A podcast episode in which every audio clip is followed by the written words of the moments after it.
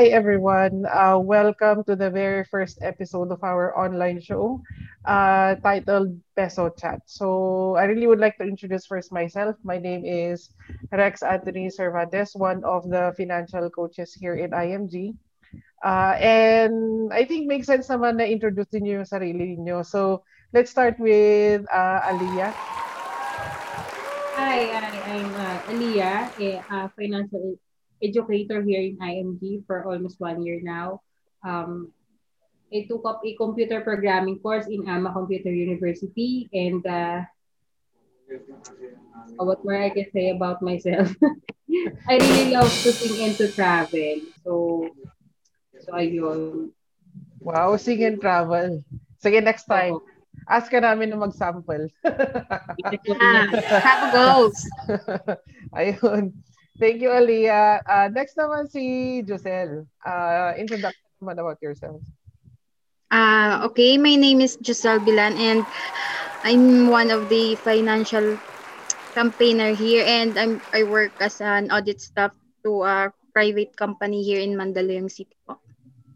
Ayun, uh, thank you so much, uh, Aliyah and then Josel. So, uh, the, the primary objective talaga ng program na to is really for us to share then tips and then knowledge uh, to our viewers regarding finances.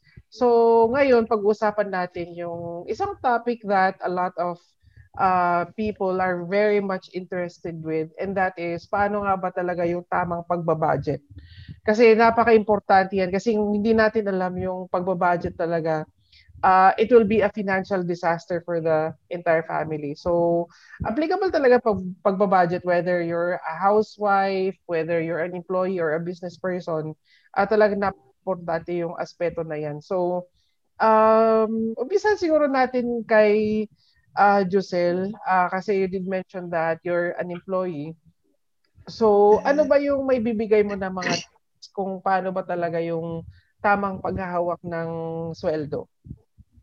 Um, for me po kasi po, yung pagbabudget kasi nakadepende talaga sa tao kung ano po talaga yung mag-work sa akin, posibleng hindi mag-work sa iba. So, for me po kasi, um, sa pagbabudget po kasi ng sahod ko, um, before pa po kasi yung sahuran or or payday, uh, kino-compute ko na po kasi yung expenses ko para at least makapag-prepare po ako and then para pagdating po ng payday talaga, ma kumbaga mahiwa-hiwalay ko na siya ahead of time and makapag-prepare po ako kung mag kung feeling ko po ba talaga is mag-short ako this payday. So before pa po mag-payday, alam ko na kung saan po ako pwedeng mag-pause. Uh, I mean, mag-cut ng expenses ko or kung saan pa po ako pwedeng makapag-stretch ng budget ko. Kung sa palagay ko po na pag mai-compute ko po kasi siya ahead of time, kumbaga mas stretch ko yung pera ko And maiiwasan ko po siyang gumastos po talaga ng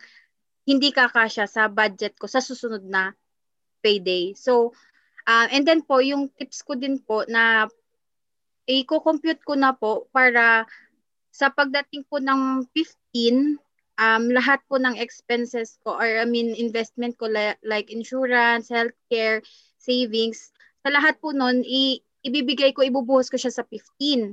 So para pagdating po ng sahod ko ng ika-30, at least doon po ako makakaluwag and then stretch ko naman po siya hanggang 15. So parang yun po kasi yung time na at least pag may mga biglaan na kong expenses, mapupunta po siya sa ika-30th na payday ko, hindi po sa 15. Kasi alam ko sa sarili ko, pag 15, talagang buhos ko siya lahat sa investment savings ko and then sa mga um, priorities ko po na need kong bayaran. Ayun. Thank you so much, uh, Giselle. So, yung pag-aalat talaga is napaka-importante yan. And then, kung kaya naman talaga na, which is, maybe this is something din na pwede kong i-add, uh, Giselle, and that is yung paglista talaga ng mga gastusin natin. Kasi, yes. napaka-importante yung sinusulat mo talaga. Um, Iba kasi yung it's just really in your head versus you writing it down. Kasi mm. unang-una, kapag isinulat mo yan, let's say you have your goals, ano ba yung mga dapat mong bayaran, kapag chine-check mo yan every day, it really does give you a sense of accomplishment na, oy, patapos na pala itong bayarin ko na to, di ba? So, yes. uh, uh, mag, maganda na linilista natin yung in-in ng pera natin at saka yung labas ng pera. So, And uh, isa din sige. po kasi talaga uh, coach yung pag pag-aalat or pag-list down kasi makikita mo every now and then na hindi po pala talaga ako pwede mag-exceed sa ganitong budget ko per day kasi once na mag-exceed po ako, hindi ko mamimit yung nilista ko na need kong uh, i-alat yung sahod ko by 15 kung magagastos ako nito. So parang nagbibigay din po kasi yun sa'yo ng limit mo per day.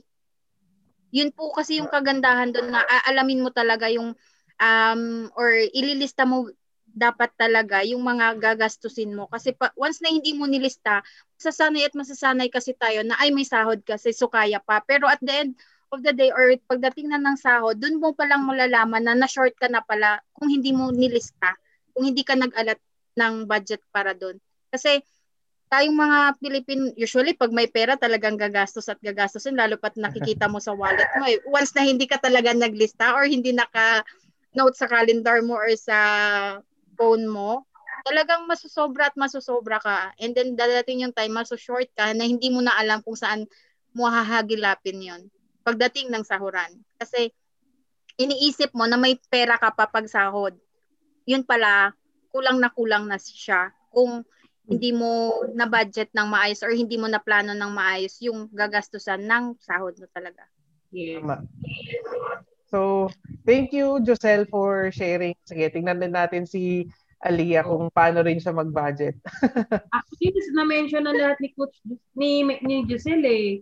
Ang galing niya mag-budget sa, sa ano niya, the way na express niya or i-share niya yung kanyang uh, knowledge on how to budget, di ba? So ako, ano lang naman, simple, simple lang naman ako mag-budget. So, yung ways ko kung paano ako mag-budget is naka na especially kapag may mga utang ka, 'di ba? May mga debt, may mga debts tayo or mga tawag nito or yun nga, iniisang tabi na natin kung ano yung mas necessity o yung mas importante. And uh, especially kapag may kailangan sa bahay, may groceries, importante din na nakalist down. Kasi experience ko yan eh. Ako madalas ako sa grocery. Na-mention kanina ni Rex na nakakalimutan natin pag nandun na tayo sa point na yon ano, kapag nasa isip lang natin yung mga kailangan natin bayaran.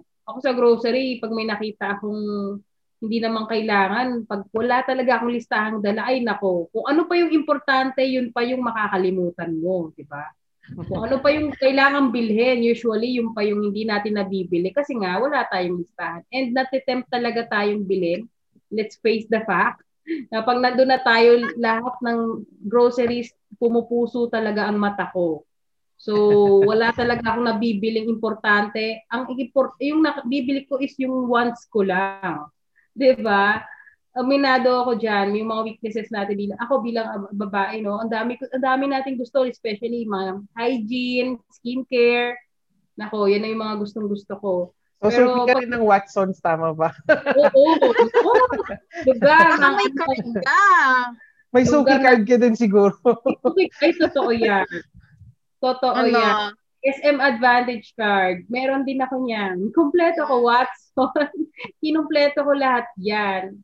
So, yan ang weaknesses natin, especially kapag payday, tapos 15 pa, tapos, ay nako, sale na naman parang ang dami ko talagang binibiling hindi kailangan, ano, based on my experience. Pero ayun, uh, importante talaga na may listahan tayo at isa, i-set aside na natin kung ano yung talagang importante at dapat bayaran, especially kapag may mga um, penal pag may mga penalty ka sa sa ano mo sa credit cards mo and kapag um katulad yung insurance hindi talaga pwedeng isang tabihan kasi pag pinabayaan mo mas lalaki yung 'di ba? Ikaw rin yung mahihirapan at the end of the day kapag nagpatong-patong na yung kailangan mong bayaran. So, importante na ma, ma, ma, i, ma i-set aside na natin yung money na nakaalat para doon. And pangalawa, ano pa bang importante is sa pagbabudget aside doon sa kailangan na i-list down natin is uh, ako kasi hindi naman ako nagbabudget ako pero not to the point naman na nagde-deprive mo na yung gusto mo. Syempre you have to pay yourself din based naman doon siya, siyempre ikaw din na nagpagod, pero ang tinuro talaga dito sa atin ni IMG is yung yung formula, di ba? Yung abundance formula na yung 10% is should be eh, for God, ibigay mo sa charity. Then yung 20% yun yung uh, ideal na dapat na nasi-save mo. And yung 70%, dun lang natin pagkakasyahin yung ating mga expenses. So napakahalaga talaga ng naitulong na aral na ito para magawan gabay gawin uh, gawin nating gabay pang araw-araw sa ating sa ating buhay sa ating uh, pagpap- sa usaping pinansyal. So ayun po. Ayun. Uh, salamat Aliyah. So uh, tama ka diyan. Um kahit kahit anong anong kwan ba, pag nagkakakitaan mo, napaka-importante yung sinabi mo na abundance formula. So, mag apply to kung negosyante ka, kung empleyado ka, housewife, or anumang klaseng pagkakakitaan. Sundin lang natin yung tinatawag na abundance formula ni, na sinabi ni Aliyah. And that is, so that's 100% of your salary. So 100% na yun, 70% 70% lang dapat yung dapat mong igastos. Kasi yung 10% talag, talagang we just really have to give that for for our tithes or it, it's a way for us to be able to give back kasi when we are earning money it's just really not just for ourselves but it's also for others kasi iba talaga yung balik niyan if we are really sharing our blessings so yes. and then 20% yung dapat yung kailangan nating itabi So that will be for your for our savings and investments kasi uh, maybe a lot of people would ask bakit pa kailangan nating mag-save and invest? Well, um, saving and investing now will save you a day in the future na hindi mo na kailangan magtrabaho. Uh, one thing's for sure, lahat naman tayo tatanda. Uh, the day will come that we will not be able to work anymore maski gustuhin man natin. So yung 20% na yon, yung uh, magbibigay sa atin ng sustento kumbaga. Kasi kung hindi natin gagawin yon wala namang iba na mag-suffer dyan eh, kundi tayo naman talaga. So, importante talaga yung sinabi ni, ni Aliyah na yung 100%, 70% will just really be for your expenses, 20% goes to your savings and investment, and then 10% uh, is uh, for our tithes or for us to be able to give back to God. Now, siguro may dadagdag ko lang sa nasabi ni ni Aliyah dun sa 70% na yon. Syempre, meron naman siguro tayong gustong bilhin sa sa mall, uh, na-tempt ka na may bagong sapatos or bag or may sale sa Watsons. I mean, wala namang masama doon. Pero we have to make sure na meron tayong limit. So siguro sa 70% na yon, 20% doon pwede nating i-allot para sa ating non-guilt fund na tinatawag. So, yung non-guilt fund, uh, you can spend it on anything that you want. So, kasi uh, we don't want to be in a situation na parang burden talaga yung pag-save and invest. Uh, siguro, uh, we need to reward ourselves once in a while kasi syempre, we've been really working hard. Yung pera naman na yun is so we just really don't we just we earn not just for us to save and invest but at the same time enjoy the money that we also got sa mga hard work natin. So uh, siguro i-limit lang natin yan ng 20% kung kayang lower why not di ba? So ang importante talaga is meron tayo may tatabi for ourselves uh, which we will be using eventually in the future and then of course important talaga to na magbigay tayo ng 10% kay God. So, yun. Anything that you would like to add, Giselle? And dito po kasi sinasabi sa atin talaga, hindi naman po sa pinag ano na mag-save and invest po tayo. Save and invest lang pero wag naman po nating hayaan na gutumin or i-deprive talaga natin yung sarili natin into something that we want. Kumbaga, i- i mag-alat din tayo kung sa pag-uusapang budget, may budget para sa save, may budget para sa save, may budget para naman talaga sa sarili mo.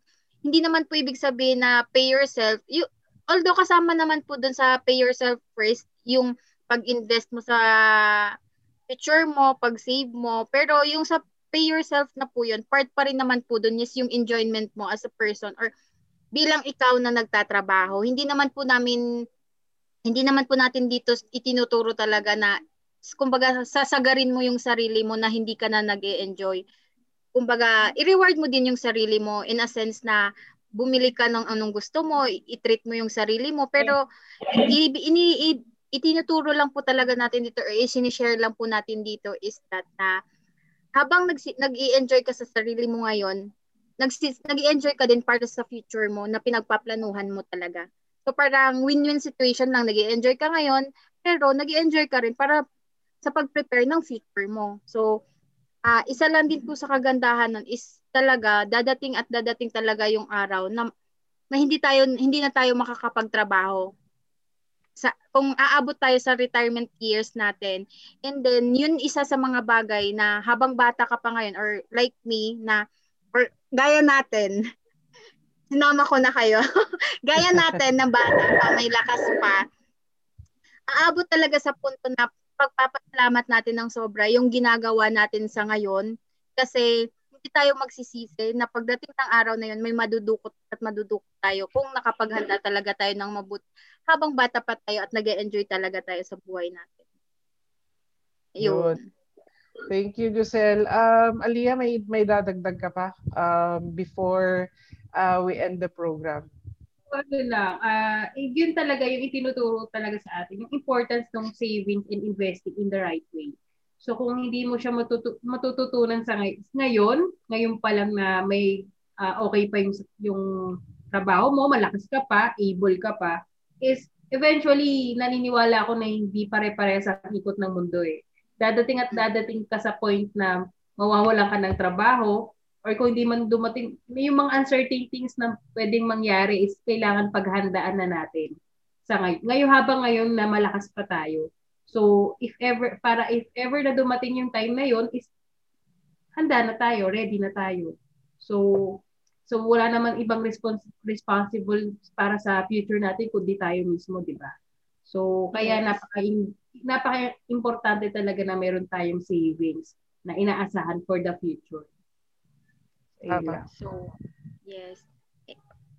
And also naman, yung ginagawa naman talaga natin na ganito, yung pag-share at pagtuturo about saving and invest, and lalo na sa budgeting ng uh, ating mga pera, hindi lang naman para sa atin, it's para rin naman sa mga mahal natin sa buhay or sa pamilya talaga natin. Kasi, yun nga, gaya ng sinabi ni Aliyah kanina na bilog naman ang mundo, hindi talaga natin ma-foresee kung anong mangyayari sa atin in the future, right? So, we need to be prepared na lang din talaga kasi lalo na sa panahon ngayon hindi nat, natin sigurado mas mabuti mas mabuti na may na, naglaan na tayo nakapag-prepare kasi wala tayong pagsisisihan sa huli at pagpapasalamat ng mga maiiwan din natin or mga kapamilya natin yung mga ginagawa natin na to na um, step by step lang sa, sa budget talaga hindi hindi mo talaga i-goal sa sarili mo or wala kang isi-set na target or hindi mo ililista, hindi mo kasi makikita yung importansya kung kung bakit mo talaga kailangan siya. And at the same time, hindi mo hindi mo maiisip sa sarili mo kung paano and kung paano mo talaga siya gagawin. Kaya mahirap siya in a sense na lalo na't nasa pandemic tayo ngayon, lalo na talagang big factor yung budgeting ngayon sa totoo lang.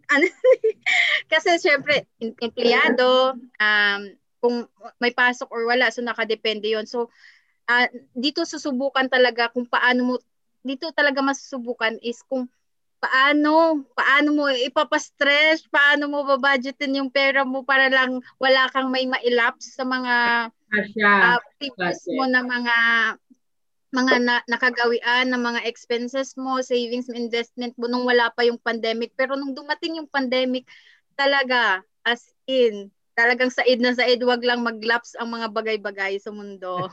And, yes, speaking of that, uh, talagang need mo lang, i, kung i-list down mo talaga yung pinaka-top priority sa ngayon, kung hindi mo siya mapagsabay-sabay, at least malaman mo ang order kung ano yung dapat unahin, kung ano ang dapat mo munang i-let go for now or i-set aside mo muna para at least mag-balance lang yon yung budget mo sa uh, kung ano man yung sinasahod sa ngayon. Kasi um, hindi mo malalaman kung ano, para at least ma maunti-unti mo siya na in a way na sa set mo naman siya sa susunod na lang kumbaga aanuhin mo yung order ng na kailangan mong ipasok muna sa budget na to tapos to follow na lang yung iba kasi nasa pandemic tayo and hindi natin um tawag dito hindi natin mababudget talaga ng maayos yung perang papasok sa atin. So yun lang yung tips doon is alamin mo yung priorities sa budget mo ngayon. Uh, kung hindi naman importante talaga or hindi talaga need, uh, let go muna. Uh, kumbaga sabihan mo, o dyan, wait ka lang muna. Sa susunod ka na. Kasi uh, unahin mo muna talaga yung pinaka, as in pinaka, uh, and the rest follow na lang.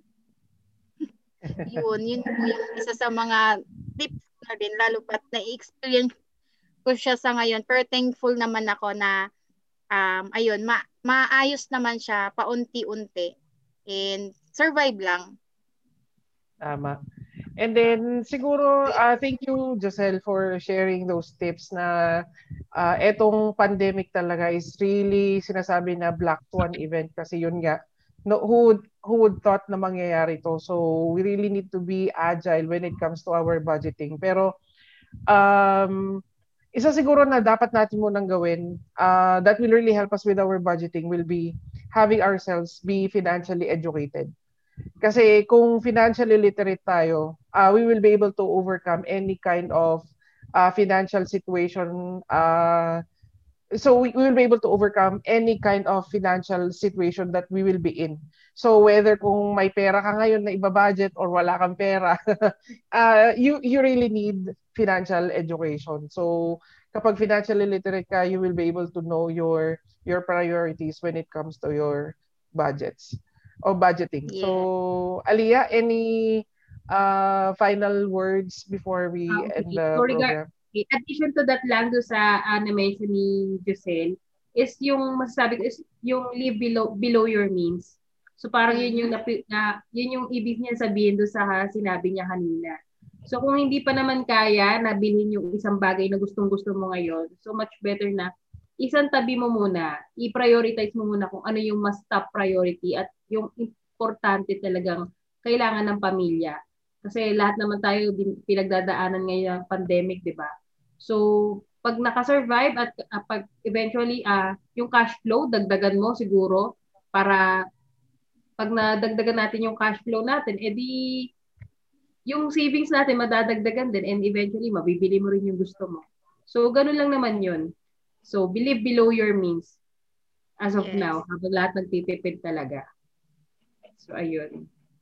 Ayun. Thank you, Aliyah, and then Giselle. So, uh, those are very useful tips uh, when it comes to budgeting talaga. So, we do hope that you enjoyed today's uh, episode. So, this will be our very first episode uh, here in our program. So, we will be seeing you next week again for another topic regarding uh, finances. So thank you and good day. Bye. Bye. Thank you. Thank you.